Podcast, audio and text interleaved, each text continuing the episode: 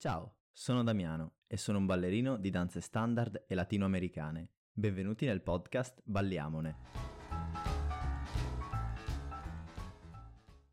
Un giorno mi sono chiesto, esiste uno spazio dove si possa parlare liberamente di ballo, con i suoi lati positivi, quelli negativi e tutto ciò che ci gravita attorno? No. Allora parliamone, o meglio, balliamone.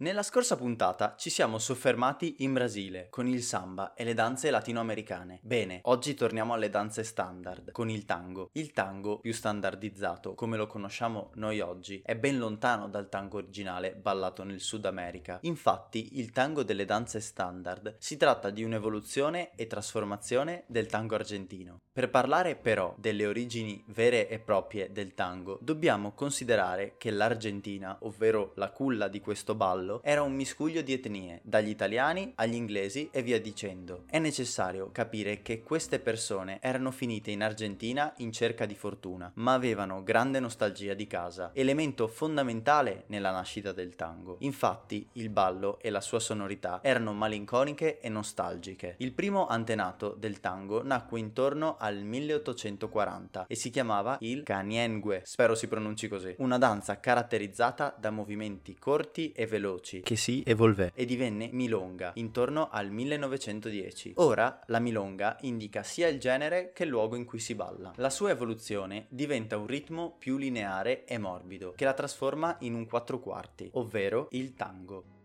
Da lì iniziò una diffusione di massa sia nel Sud America che nelle sale europee. Qui però, come era successo per il valzer, la posizione utilizzata durante il ballo non era quella convenzionale e scandalizzò molti grandi maestri dell'epoca. Ma che posizione sarà mai stata? La posizione prevedeva la donna accasciata sull'uomo e lo stesso che la sorreggeva, tenendo la posizione della mano più in basso rispetto alla norma, andando a creare una posizione più intima. Qualcuno si adeguò, mentre altri meno. In particolare l'Inghilterra ed è proprio qui che nasce il British Tango o semplicemente detto tango. La troppa libertà di movimento non andò a genio agli inglesi che decisero di cambiarne le regole rendendolo più impostato e standardizzato, caratterizzato da movimenti più aggressivi e scattosi e da una posizione più impostata. La posizione che conosciamo oggi mantiene l'allineamento della mano da parte dell'uomo, ma è ben diversa dall'originale.